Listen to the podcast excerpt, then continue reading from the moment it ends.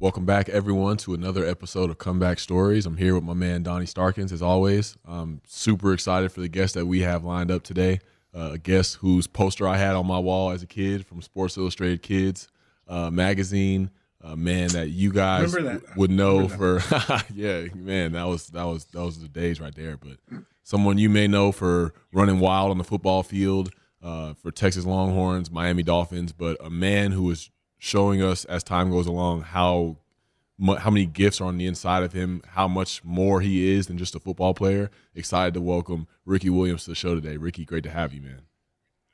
Wow, I think that's probably one of the best intros I think I've ever received. So seriously, thank you.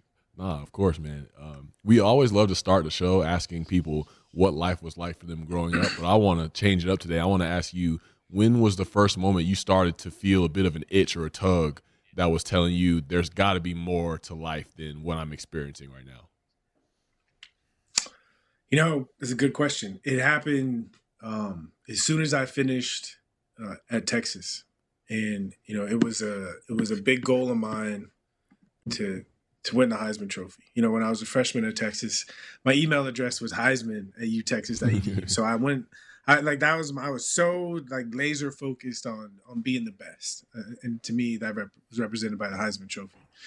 And so after I won the trophy, um, I, I didn't really dream beyond that. So it was kind of what's the next logical step, and it right. was going to the N F L. And as soon as I went into that mode and I didn't have a dream anymore, then I started to, to say there must be there there's got to be something more than this. Mm. And yeah, I know that. You know, that feeling had to have followed you through your time in the league, followed you through a lot of circumstances, a lot of different occurrences, and it, that itch may have gotten a little stronger, that that voice may have gotten a little louder. When did you really start to truly follow that voice with intention? It's funny because, you know, it's it's nice to say the voice gets louder, but it's more the the life gets more uncomfortable. Mm, you know, yes. Right? Because as the voice gets louder, you have to do more to try to quiet it down. And so, um, you know, and and it's it's interesting because especially when the voice is telling you something that is so against what everyone else is telling you. Mm.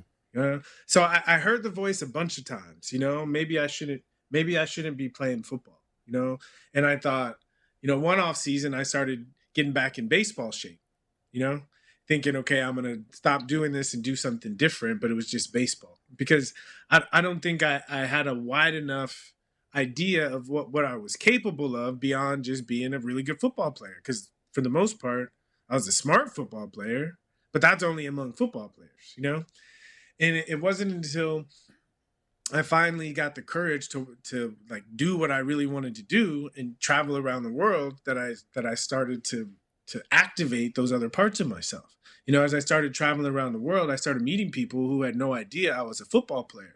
So I started getting, uh, you know, reflected back to me different parts of myself that people liked. And so those parts of me started to grow, and I realized I have so much more value to to give to the world than just running up and down a football field.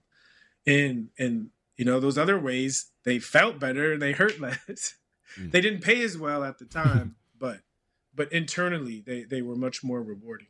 Mm, that's that's amazing. I'd, I'd love for you to describe, like, what were some of the emotions and the thoughts were of maybe being recognized as this great football player, but but nothing more than that. A lot of people look in, like, there are people that are stopping and looking through this glass, like, all the time as we're recording this show. Looking, they're doing it right now. And they're just like, oh, like, football player, like, this, that, and the third. And it's like, I don't know. They think that our life, there could be no wrong. It's it's so perfect. It's it's all we could have ever imagined. But a lot of times in my career, I felt the complete opposite.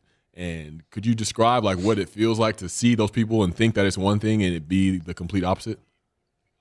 Yeah, um, you know, it, it it it took a while for me even to like appreciate other people's perspective. You know, especially again when I got into the N F L, it was it was under some kind of internal like. lack of like purpose, you know? And so it was superficial, you know? And so I was like playing the game, you know, doing what I, so I thought I was, I was like them. I thought I was supposed to have everything and be living the dream too. But again, the, the loud voice of my internal experience. And when I go home and close the door, I feel empty, you know, that, that that's what can, that's what consumed me. I was so stuck in that. It was hard for me to, to, to appreciate other people's, other people's perspective. Um, but, but what, what I did notice, and I think what did affect me was, you know, when I was in college in, in Texas, I was the kid from California who is, you know, more liberal and had different ideas. And, and it was kind of part of my, it was like part of my personality. So it was, it was a positive thing and it was appreciated. So I would share my interesting ideas and people would love it. And I, and I, so I felt I, I had some kind of value beyond just being a football player. And I think that balance is why I, I had so much like success. And I get to the N F L and I start talking to the reporters and I'm being the same person I was at Texas, but it's interpreted completely different. Mm-hmm. I'm, you know, weird and aloof and all these different things. And so when who, what the things that I truly valued about myself weren't being valued by other people, uh, that, that was the hardest thing for me. And that felt like being invisible. Mm-hmm. I've seen you talk on uh, multiple occasions talking about being comfortable, being weird. That's something that took me a long time to figure out. I was always a people pleaser since I was a kid. That the way that I showed up in the world, people were always like, why? People, my skin color, why do you talk like that? Why do you act like that? Why do you hang mm. around people like that? Why are you interested in these things? And so, you know, very early on, it became like, okay, being weird or being different is bad, as opposed to being weird, being different is a unique gift that only I possess the ability to be this way. And I, I appreciate you, and I love that point so much because the inner child in me is like, yes, like I wish I would have had this long, so long ago. But it's like, how how did you? When did you start to really embrace that the weirdness about you and begin to see it in such a light? Yeah. So again, growing up, growing up in California, there's already a kind of expectation that people are going to be a little more individual. Okay. So, so there's the, that's the, that's the lays the ground, the groundwork. And then in California, it's, it's, it's like, I went to, I was bussed into to a, a predominantly like white school, and, you know, in California, they, they created a track system, and it was a way to, to make integration work because they integrated the schools, but they said, we'll test all the students, and the ones that test in the A group, we'll keep them in the advanced track. And the ones that don't, we'll keep them in the B track. And really what they were saying is we'll separate them by by race, okay? But I happened to be one of the rare people in, in the school that tested up, and so I was in the upper track. So this this feeling of always being different, it was just part of my identity because I was always different than everyone else around me. And even going to Texas, you know, being the guy from California, I was always different. And it, but it, so it was integrated into my to who I was. And so weird was was for the most part a positive thing. You know, I hadn't I hadn't learned enough about myself to realize how weird I was, but I was just weird enough to find that sweet spot. Okay. And then when I get to the N F L, I get weird it, the it is not so cool. You know, there was a, a more expect an expectation to to conform to a certain image of what people thought a, a warrior football player was supposed to be. And so that's when I started to become more sensitive to how different I was. Because it was the first time where being myself wasn't wasn't getting a, a pleasant response. And so, you know, then I tried to pretend to be like everyone else, but that didn't work. And I felt that I wasn't very good at it. Um, and so all I was left with was, uh, I guess I got to be myself. Mm. I, I've heard in both of your stories some synergies that um, I just wanted to bring up because I've heard your story and I obviously know Darren's story about – Darren has talked about this many times and not, about not feeling black enough. And I've heard you say where you're too mm. white, you're too white for your black friends and too black for your white friends. Or I think I've heard you use the analogy of an Oreo cookie where your friends would say you were black on the outside, but white on the inside. And this is Darren's Ooh. core wound, which for drove sure. him, drove him to his, the depths of his addiction. So that piece, and then the being different, right? Those are the kind of the two things where I'm like, wow, I can't wait to get these two guys together, these amazing, beautiful souls to chop it up and have the have these similar backgrounds. Yeah, that's that's wow. where, that's where that's... It, that's where it begins, because it's like, you know, you, you look at drugs and and alcohol and things like that, and it's all like, I just want to change the way that I feel. And it's like, as you look mm. back and peel back the layers and uncover, like, why do I want to change the way that I feel so desperately? The beginning phases of that were when I was a kid and when, you know, the friends in my neighborhood were white and I was just playing with them outside because they were doing something I like to do and they were cool people. But, you know, I would I would get, you know, ridiculed for that all the time. Like, and then that just became part of my identity. Like, dog, you ain't really black. Like, acting black was this thing. And it's like, and you like, bro, I, I cannot change my skin color. Like, I'm going to be black. But to have that identity follow me around, it's, it felt like something that I couldn't change and that I was stuck with. And that's why it took me to so many levels. And, you know, coming into women and people pleasing and, you know, thinking I'm not good enough at sports, like all those things came from that wound of like, you know, as a man who is who is black and can't change that, I'm not black enough. Like, whoa, I'm a failure from the age of seven or eight years old. Wow. I mean, I I can one hundred percent relate relate to that to that wound, you know. But I, I think the, the value, at least for me, of of going through that wound is you get to transcend it, or you at least have the opportunity to transcend it. You know, and, and it took, I had a teacher, you know, I, when I retired from the N F L, I, I really got into yoga, you know, like like hardcore. Like I was living at a yoga retreat and teaching yoga there.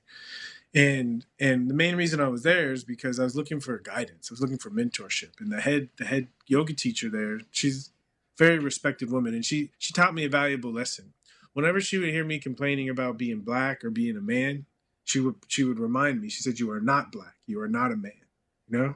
Mm. And what she was pointing to, there was something internal that doesn't have a color or a gender that is really the essence of who I was.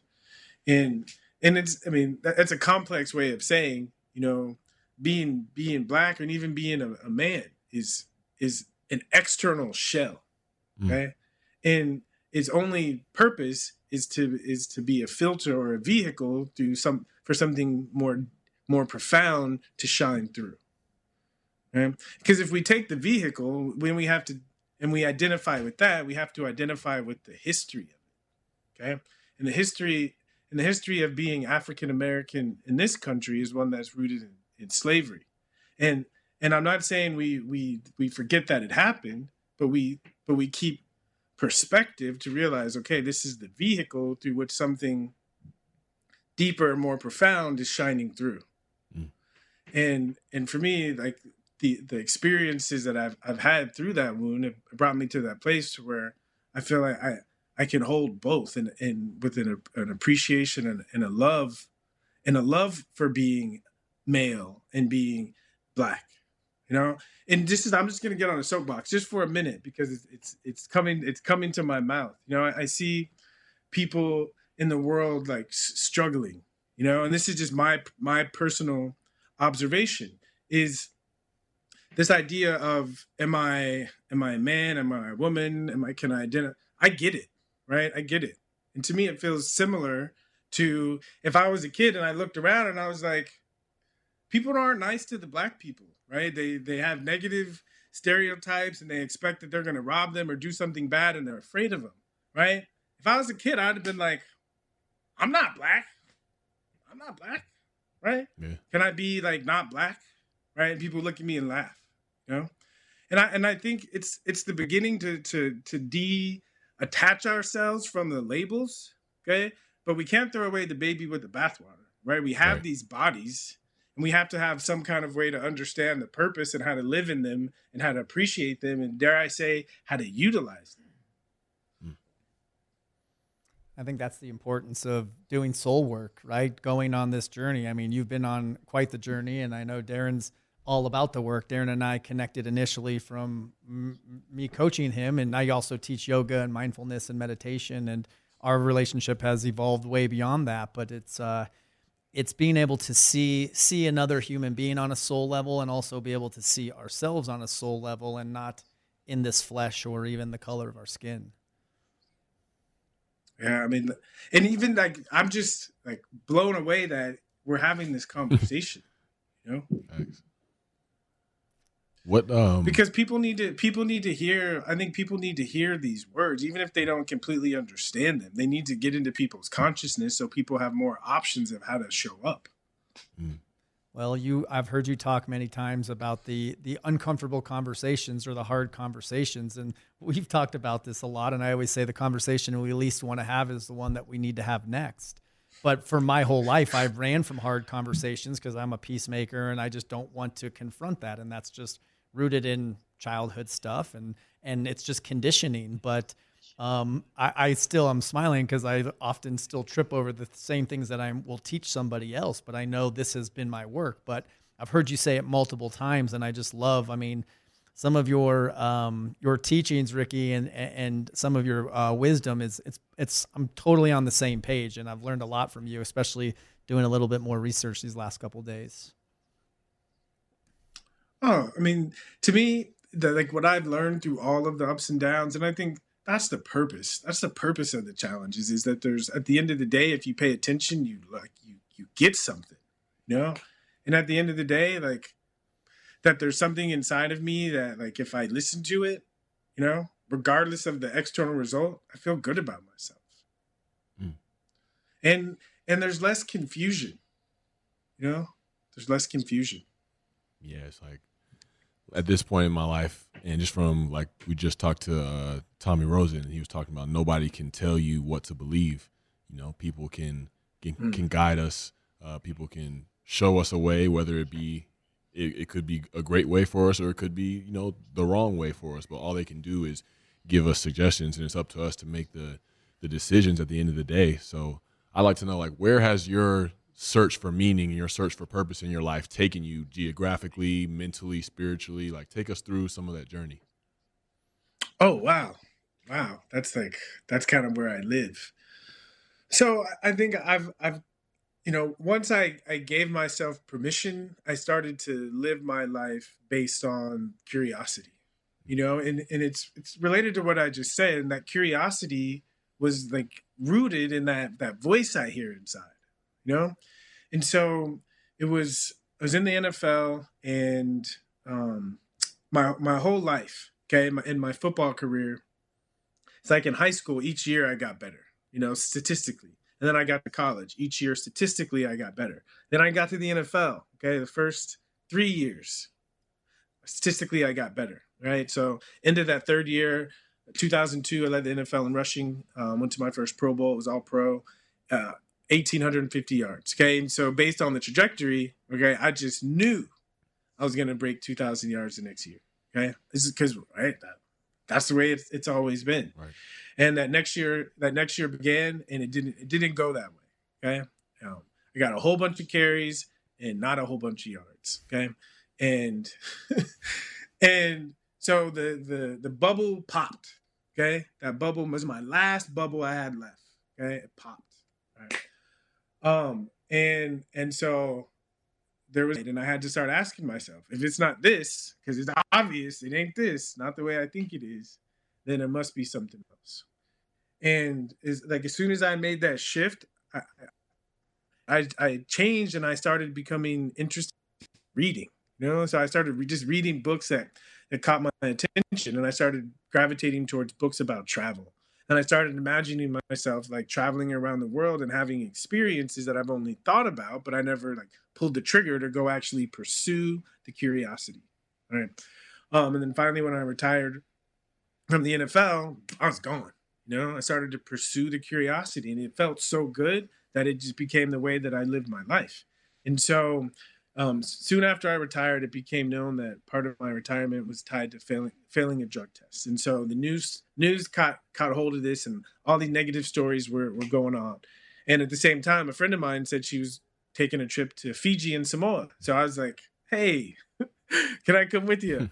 And so I got out of, got out of Dodge. So I went to Fiji, went to Samoa, and then I was there, and I realized I was really close to Australia, one of my favorite places in the world. And so I said, I'm going to hop on a, a plane and go to Australia. So I flew into Sydney, hung out there for a couple of days, and there's a town in, in um on the the east coast of Australia called Byron Bay. It's like a hippie town that I had visited once, and I always told myself I want to get back there.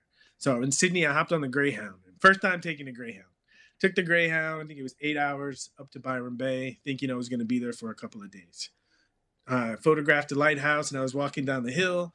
I heard this voice from behind me say, hey, And I turned around and there's this this older, probably in his fifties, white guy with dreads, and he's wearing a Bob Marley shirt. And and if he wasn't wearing a Bob Marley shirt, I probably just would have kept on walking. But I was like, this is interesting. So we ended up talking and connecting, and, and it turned into like a scene from a movie where he became like my mentor for the next month or so. You know, and every day we'd we'd walk around town, and he would and he would talk about nature. He was a gardener, and he would talk about nature, and he had this philosophy about nature he called the corn state. And, you, you know, just the closest something is to its original state, the more vibrant is going to be its expression, right? And the way he he manifested this this philosophy, he was homeless, okay? Meaning he lived in a tent kind of in the middle of the swamp. And and he but his in his most prized possession, he has like this five hundred dollar hand mill. And so he was on, he was on disability. He'd get his check, he'd walk into town, go to the butcher, and he'd buy a couple of pounds of grains. And he would come back to his place, and he would just grind he would all day long. And then at the end of the day, he would, and he would, and, and then he would share the bread with with with us. Um, and I'm telling you, something about this bread, it, it was vital. It was alive. Okay, and so we spent about a month in in Byron Bay, and him like kind of teaching me his philosophy on life. And at the end of the the last week there, he had this Bible. And he said, I want to share this with you. I grew up very religious, but I'd been away from the Bible for a long time. And so I picked up the Bible and I said, I'm just going to start reading. And I started like, I just became like enthralled. You know, I was living a little bit. The story started to make sense. And especially the way I just walked away, you know, and I was out. Like it, I was on that wavelength where I could appreciate what was going on in, in this book. And I got to, and I got to the Gospels. And there was one verse I came across that changed everything for me. Okay, it's a verse in Matthew. And basically the verse says, if you leave home, family, and everything looking for me, you will get all of those things a hundred times in return. Okay. And in that moment I felt like, ah, right, like this is exactly where this is exactly where I'm supposed to be, and this is exactly what I'm supposed to be doing. Okay. And and I was in that that that mindset of just really listening to what my heart wanted to do. And I as I was reading the Bible, okay. Might sound crazy, but I think you guys will get it. If I need to go to the mountains and fast, okay? At this time of my life, I never fasted before, and I was in this town in in Australia, and I didn't know where the mountains were. So, right, got on Google, and I said, "Are there any mountains close to Byron Bay?" And I saw northern northern Australia. I could hop on a Greyhound and be there in, in a day and a half. And so I hopped on the Greyhound, and I went up to the mountains, and I fasted for a week, okay? And, I mean, I, I could tell a bunch of stories about that that week fasting in the in the wilderness. But but when I came down off the hill, I had some kind of some kind of clarity. Okay, and and Stephen and I, my my mentor, we had planned to to fly to India to to go rub hash in the in the Himalayas. Um, but after coming down from the mountain, I had this clarity that I need to go I need to go back home, and there's some unfinished work I have to do. Um, and so, and it was funny, I was watching a Raiders game. This is a cool, they're like one of those cool synchronistic stories. I was in, I was in a small town in Thailand about to take a trip to India. Okay. I was about to go, and I was waiting for the tuk-tuk in Chiang Mai, Thailand at this little hostel. Okay. And I'm sitting down waiting for the tuk-tuk about to go to Thai, about to go to India and probably never, no one would ever see me again. Okay. And this little guy comes up and he turns on the television. Okay. And, and. The Raiders are playing the Tampa Bay Bucks. And I'm thinking, no way. Okay, I'm way out here and across the globe. And the guy turns on and there's a football game. So I got the message. So I got on the phone and I and I got the first flight back to L A because I realized there was work that I needed to to come do. And so that brought me back. And that's that was that journey of where where my uh, my impulse, my intuition took me during that year off. Okay, so what, when you, upon your return to America, you said there's work to be done. What did that look, what did that work look like? So, you know, I, I imagined if I would have gone to India, right, gone on that path, I really just, what I, I think kept on moving away from the world, you know, and I might have found like a, a nice spot and just lived, lived there. But I, I felt pulled that there's, there's work I actually need to do in the world. And because of the way I left and that I needed to come back and clear my name and, and like get on with my life, not run away from mm. from my life. Um, but but at the same time, I also realized that to move forward in my life, I have to develop a, a skill. You know, I, was, I had this moment in Australia. I found this beautiful piece of land that I, I wanted to purchase. And but in order to purchase the land, I had to become a, a citizen of Australia. And at that point, I was I was all I was all for it. So I started filling out the paperwork, and I got to a section where they asked basically, "What are you going to do when you get here?" You know, and so it was a list of like two hundred fifty occupations, and I started going down the list, you know, and I got to the bottom of the list, and I realized I don't know how to do anything but play football. So, so when I when I came back, I, I had to like have this talk with myself, and like outside of a football player, like what what is it that I actually want to do? And so I, I took inventory of my life and tried to say like, what are the things that feel best to me? And what I realized is what felt best to me was sharing insights with people that helped them like have some kind of release and feel better. And so I thought that's like uh, someone in like the counseling or the healing arts. And so I started looking for programs. And I, I started studying Ayurveda. Um, because part of my football career is that, you know, people don't think about this a lot, but in order to be a successful professional athlete, the one thing you have to be able to do is heal, mm, right? Because yeah. if you're hurt, you, you, you can't play. Right. And so, I, you know, I spend so much time and energy and, and resources trying to recover and heal my body that I came across these really interesting alternative uh, modalities that were really that worked. And so I, you know, my curiosity led me to want to understand how they work, one, so that I could do them on myself, but also so that I could help other people. And so that really became a, a like a, an, a theme in my life, and a place where I, I've started to, f- I found ultimate meaning of developing skills that help me be more helpful to people and helping other people feel better. I love that you landed on, but in order to do that, but in order to do that, I had to come back and play a couple more years and show people, you know, that I'd grown and matured through the process to develop um, the kind of respect um, that would allow me to do the kind of work that I, I feel I'm here to do. So coming back and playing a couple of years gave you closure and allowed you to, to at least kind of uh, turn the page on football, but but do it the right way. And it's almost a way of kind of doing it your way and not being at the mercy of all the naysayers and letting them run with the narrative of whatever story they were creating around you. Yeah. And the, the, the big thing that I, that I, that was different when there was two things that were huge when I came back. One, you know, the year I was off, I did a lot of yoga, a lot of meditation, like a lot of work to like heal, you know, to heal. Cause yeah, a lot of work to heal. So I came back a different person. And what I found was in order to like get into the zone, before, it was more the rage from the pain. And when I started to go there and look for the rage from the pain when I came back, it wasn't there so much. And so, and so it took me a, like a, a way to find another way to like tune into that to that place. And and I utilized what I learned in yoga and meditation. Um, and so like my my pregame, you know, routine went from listening to music to get me hype to listening to the kind of music that got me into that soulful place, you know? And I noticed that my body recovered faster because it, it wasn't so rev, revved up, that I was I was competing and performing more from a from a enlightened higher state than more from that animalistic um, like rage that I think you you have to access to be a successful athlete.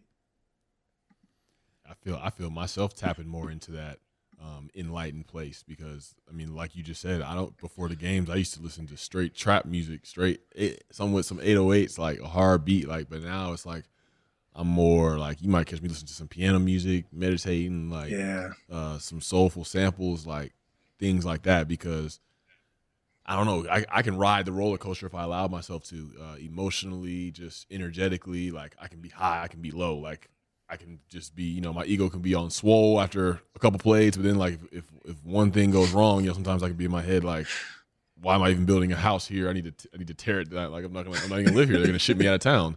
So it's like finding that ba- find that balanced state where it's like not too excited, not too fearful, not too worried, but just like yeah, it, it, and it allows you in a way to have a competitive advantage. That's that's what I feel like has allowed me to elevate my career to where it is today, because it's not the rage to prove something, it's more so the being and knowing that I'm called to be here right now and this is my current platform. Well, that's yeah, it. And also the expression of our gifts, mm. you know, like to me, like like as I as I matured and I got older in the N F L, the the like that anxiety was always there of, you know, if I don't perform things, but it, it transformed into a confidence of this is what I've been doing, you know, and I, I had a track record of looking back of, you know, the eight years of being anxious and realizing I still performed. And there's this, this peace and this, this freedom of just, I go out there and, and do my thing. Yeah. Straight up. Well, what, what you were sharing, Darren, it's, it just feels like, I mean, I'm wearing the shirt that says find your center, but it's like that, that saying the middle ground is the holy ground, mm. where we're not too high, mm. not too low. And middle doesn't mean like content, just going through the motions. It means steady, you know, steady and like grounded in the body, connected to the heart or connected to the breath. Right. So we can be in our body. And when we're making decisions from our center, we're going to make better decisions. We're not making them out of reaction or fear. And ultimately that is like the ultimate healing state. So Ricky, how do you, how's your body feel today? Like are, are the practices, the meditation, the yoga, I know you're into acupuncture, all you, the Ayurvedic practices, how does your physical body feel today after all the wear and tear of being a starting running back in the N F L for so many years? You know, it's, it feels, I still feel, you know, cause I, I, I was a big time running back for a long. So I still feel a lot of the hits, right. But what I realized halfway through my career is that we have to balance the intensity of the game with the intensity of our recovery and our healing. Mm. And so I, I spent a lot of time, I mean, hours, hours, hours of body work. And again, I, I took classes to become a body worker. So in the classes we work on each other and I, and I work on myself all the time. And, and what I've taken from those experiences re- is really a way to come to terms with with what occurred to my body as a football player. And and to put it simply, you know, when, when you have a, a impact, okay, that there's swelling and there's things that, that have to go on for the body to be able to recover. And it, it, this is related to something that we just talked about, the highs and the lows. And I don't think it's so much about avoiding the highs and the lows, because the nature of life is that it's it fluctuates. Mm. And I think the the resiliency of of humans, of life, and the resiliency that manifests in our brain is the ability to recover, the ability to recover, the ability to go to the high and then come back to homeostasis, to go to the low and then come back. That's the joy of life. I think the issue is when we go to the high and we get stuck there, mm. or we go to the low and we get stuck there. Okay, that's trauma. That's the effect of trauma. And so in the body work that I've like that I've received and I've learned to do, it really is just about bringing movement, bringing energy, blood flow back into certain areas of the life because of the body, because the body has a tremendous ability to heal. Once there's life force and movement, right? We have this adaptability. And I think what happens is when we take so many hits and so much trauma, it puts a burden on that adaptability, and we don't, and we we only can adapt in a, in a short range. And so anything we can do in our life with our thinking, with our movement, to bring movement and flow into all areas of our lives, I think that's the key to, to healing all kinds of trauma. Because what I'm saying is, is physical impact, but we all have had emotional impacts.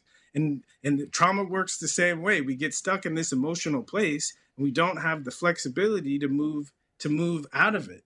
And the more we can be flexible with, with the people in our lives and the way we interact and how we interact, it brings that movement back so that we can resolve all of these things. Because we've, we've all been through it. We've all been through a war. Infinite flexibility. One of my friends and meditation teachers, David G., um, has a meditation called Infinite Flexibility. And so, yeah, physical flexibility, mental flexibility, but just being... being agile, being able to be in the flow. And again, just come back, continue to, to return to homeostasis or to return to our center. What does your self-care game look like today? What are some of your practices? Do you have a morning routine? Is it consistent? Uh, what does that look like? Yes. So, I, I mean, I'm, I'm forty-five now, so I've kind of played with all of this and I figured out something that, that works for me. And so my, my, when I came back to the N F L after retiring, my, my hobby was taking classes. So I have like a tool bag of like modalities, techniques, so many. And at first it was like, which ones, how do I integrate them into a practice? And, and what I realize now is the, the first part of my practice is listen to my body. you know, because it's it's great to have a lot of techniques, but if you don't have the receptivity to, to listen and pay attention, then it becomes confusing. And so listen, I listen to my body, and depending on what my body wants, I have things in the in the tool bag to, to treat them. Okay. But the thing that I do every day is when I when I wake up in the morning, the first thing I do is a prayer, you know, and it's like a prayer to remind myself of that I'm not here for myself, that I'm here to play a part in something larger than just me. And I like starting my morning with that reminder. Just it, it's it's a daily thing. And then to support that, uh, after that, I, I have uh, a few more prayers that I do, and just to remind myself that I'm not alone, that I that I have help. Okay, um, and then and then I do I'll do sun salutations, um, which that's the minimum of what I do. And if I have more time or my body needs more, um, that can change into movement like Tai Chi or Qigong, breathing exercises. Um, it could turn into a, a longer yoga session. Uh, it could turn into a longer meditation session, or just laying on the ground in, in Shavasana and just going deep into relaxing different parts of my body. Um, but I, I try to set aside at least an hour and a half every morning to, to like, to ground myself in, in my path.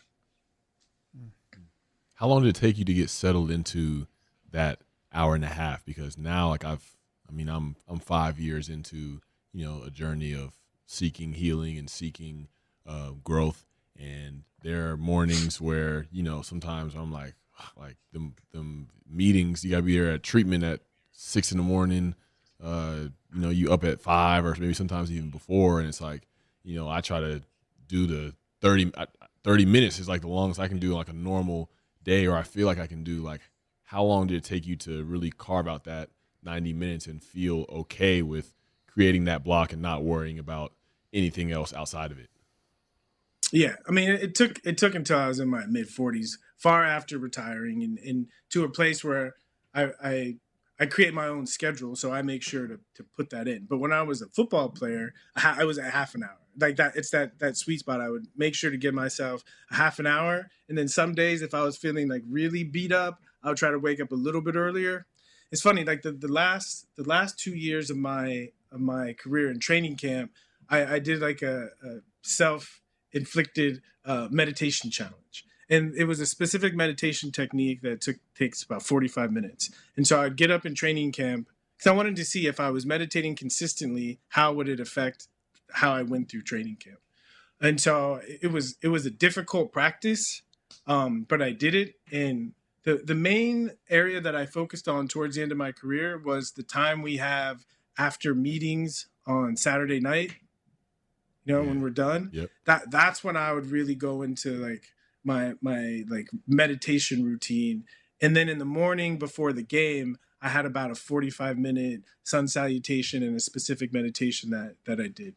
So during the week, it was hard. I had that half an hour, but I would take that the night after the night before the game and a little bit the morning before the game to really like, that was my weekly practice.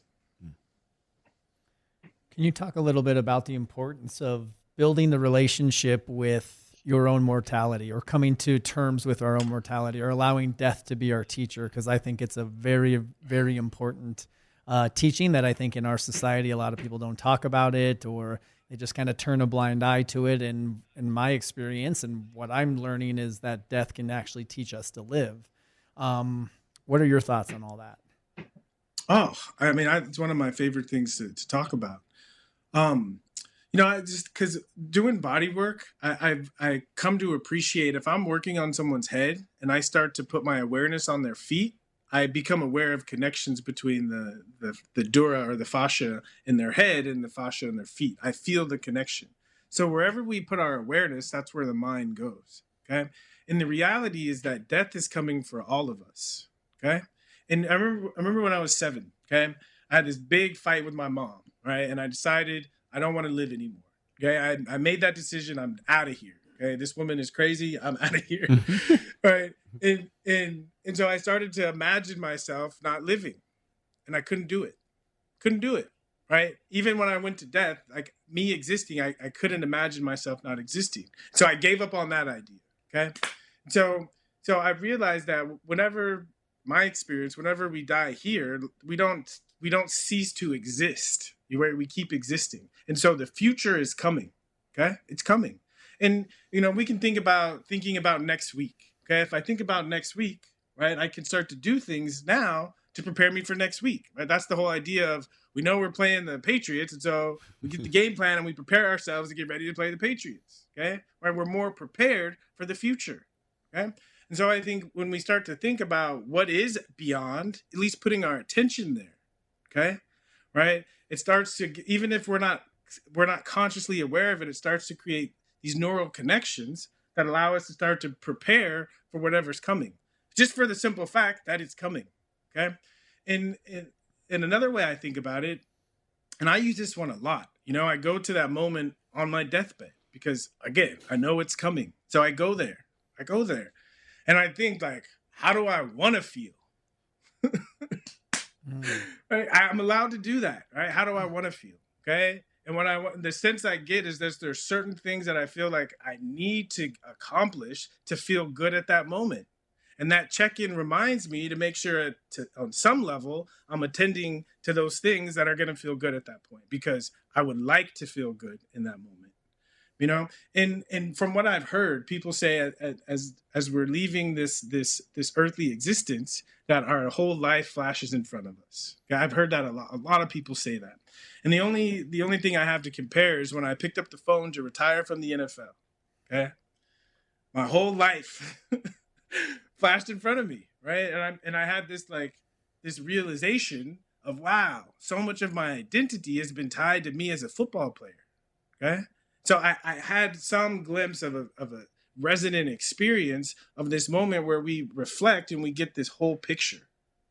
And I think to be aware of the whole picture of our existence now, you know, helps us like step like step up to the challenge and and do our best to to. To, to express something that feels good to us. Can you talk a little bit more about that phone call and what that phone call, what was the, obviously, was there more to it? I mean, if I've, I've heard some of your story about um, you had maybe an ultimatum of, of either not, not you're either taking opiates or not taking opiates or taking opiates or smoking weed. And that was the option. And you chose not to take, to take opiates. Is that, is that kind of the story or part of it? Uh, I mean, that's a that's a version of the story. I mean, we can talk about that now because we have more more uh, we're more liberal in our ability to talk about cannabis and to talk about opiates because the people are more informed. But this was back in two thousand four, where when you talked about these things, you typically did them in private. And so it was it was a there was a confluence of events, confluence of events going on. But the the general message through the confluence was that there are experiences I need to have, and staying stuck to this identity as a football player is going to keep me from having the experiences I need to have, right? And it was what we talked about earlier. We get the voices, right? I got the whisper saying, walk away, but I said, I can't, I can't, I can't. And so I made a deal with myself. I said, if I fail another drug test, I'm going to walk away. That's like, and if I somehow don't fail a drug test, it means that I'm supposed to play, right? So it's about a week away from the season. Um, I, it was the last test. So I knew if I passed this one, it's the, I'm in. Okay. And so I was, I was in the Bahamas with, with a good friend of mine, uh, a good friend of mine who, who has some property down there. So we're, we're hanging in the Bahamas, and I kept telling my sister, cause in the N F L's drug program, if you fail a test, seven days later, you get a FedEx. Okay. And so I told my sister, go by the house and see. And this was the moment of truth. Okay. And I got the call from my sister. You got a FedEx, okay? And then it's like the world started to like wobble. My heart started beating fast. And I was like, okay, here we are, you know? And and so I was talking to my friend who I respect a lot, and he's like, you know, go for it. And so I went into his office, and the at the the letter, it says, you know, if you have any questions, call Doctor Brown. Okay, Doctor Brown's the head of the N F L's drug policy. So so so I called Doctor Brown, you know, and he's like, ah, you know, sorry. And I said, nah, you don't have to worry about me. I, said, I said, you don't got to worry about me. I said, I'm done. You know, I said, I said, thank you. This has been great, and have a good life. And then hung up the phone. Um, that was the call. And it was, it was like, again, but before I, before I was, I was walking to make the call. That's when everything, the whole life flashed in front of me. And I realized I was giving all of that up. And and I didn't know how it was going to feel when I hung up the phone, but I hung up the phone and I felt this huge weight lift off my shoulders. Huge weight. Mm. Um, and this this freedom of I I'm not stuck in that place of that that's that place of having to keep proving myself over and over and over and over and over again, that I've proven myself and now I've earned the right to do what I really want to do. And the reality of it outside of my mind was I have enough money to do it, right? I, I, there's nothing telling me I can't. It's just a matter of owning owning the opportunity and making the difficult choice. And I needed to fail a drug test to like push me push me a little bit more, but you know, that's what happened. It comes back to the whole idea of death, because the one constant in this life really is that in order to achieve something, we have to sacrifice something else. It's it's dying to the old or releasing the old so we can invite in the new. So um, mm-hmm. it kind of all does circle back to the message around death. And it sounds like once you were able to let that go, I mean, listening to you articulate in your wisdom and the path that you're on, it feels like you are way in your way more in your purpose now than you've ever been in your life. Yeah. And that was, that was the commitment. I mean, I didn't, I wasn't aware that's what I was doing, but that was the commitment I was making in that moment. And it's, and I'm, you know, I, I, people don't think about it when they, when they, when they hear me speak, but I, I consider myself a very like practical person in the sense, if something works, I'm going to do it, you know? And if something doesn't work, I'm probably going to stop doing it. Mm-hmm. Man, I'm, I'm over here just reminiscing over Uh, my FedEx days from the league, um, all of the, all of it, bro. FedEx. Oh my God, I have FedEx P T S D. Every yeah, year. no, no, ser- FedEx, seriously. Like, oh. My parent, my parents have FedEx P T S D from letters coming to the house, and I'm stuffing them in the trash can and and trying and trying to hide, hide oh them and stuff. But it's like you talked about um, that weight being lifted off your shoulders. I I felt that like I was in the, I think I was in like a Lincoln Town Car riding through like the New England. Because I went to detox in uh, Boston and I went to rehab in Maine, and just like sitting there and, and thinking and listening to myself for once, and like knowing that I was really taking a pause and really taking a step, like that's when mm-hmm. I felt that similar release, because I knew I was heading into a place where, hey, I'm actually going to make a decision for me now. And mm-hmm. whereas before in the previous twenty-five years, I had never made a decision for me. It was always what aligned with, you know, what we talked about in the beginning, like what everybody else was doing, like what what I should be doing, like what it, and it was just like, I don't know, man. I'm just thinking about those FedEx memories and that time in that car going to rehab. I'm like, man, like our this is so similar. Ugh, FedEx, man, that's real. So you, Doctor Brown, huh? Doctor Brown's. I sent Doctor Brown so many emails, lying, like trying to finesse my way out, out of a situation, like just. Man, what a job, huh? He was the he's the boogeyman. Man, wow, what a time, man! But hey, Ricky, I know um, we probably have to let you go in a few minutes, but I just wanted to one. I wanted to ask one thing: would you be willing to give Darren um, a, a reading? My, oh, I would I'd love, love to, to treat him. I'm, I'll, I'll you can send me the invoice, but. Darren just celebrated a big five-year sobriety birthday, and I would like to gift him that. And I think I know you have a gift, but to be able to share your gift with him and tap him into the astrological world and uh, get him dialed in. Oh, my God. That would be an honor. Yeah. I got to ask my mom what time I was born at. I was telling him, I was giving him the breakdown to figure out what his rising and what his moon is and uh, get all that dialed in so we can connect the dots. Yeah. I mean, when I when I first was introduced to astrology, it was that year off. It changed my life because it, it gave me a like. Because I think the reason we we uh, we we follow what other people want from us is because that's all that we have available to us. Mm. And when I found astrology, it tuned me into like a, a bigger a bigger parent's vision for me, you know, and that made more that resonated more with me. Mm. So yeah, it's it's it's a great lens to understand ourselves and our purpose. I just moved to uh, San Diego. I live in Solana Beach, and um, I'm moving from Arizona to San Diego, but just watching the moon and the impact the moon has on the, the, the, the, the tide and the ocean and the power of it. I've never been more into it than, than I have today. And so uh, as I was hearing some of your story and talking to our, our mutual friend, uh, Brian North about it, I was like, yeah, we got to get Darren dialed in on this. No doubt. Oh, I, I got a, I got a question. Um, We just interviewed Brandon Marshall earlier, and we were talking about how, like, you guys had the uh, mm. conversation about him going to see uh, the doctor at McLean Hospital, Doctor Gunderson. Yeah, yeah. yeah. How did how how did um, how did you first get connected to him in order to pass that along to Brandon?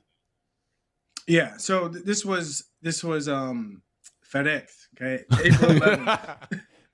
April eleventh, FedEx came. And this was like, I was, I was scheduled to go. I was, it was after my year suspension, and I was, I was going through the interviews to be reinstated. So I was booked to go to New York and talk to the two doctors there, and then to go talk to Doctor Gunderson to get back in. Mm. And I ended up failing a test a week before I was going to be reinstated.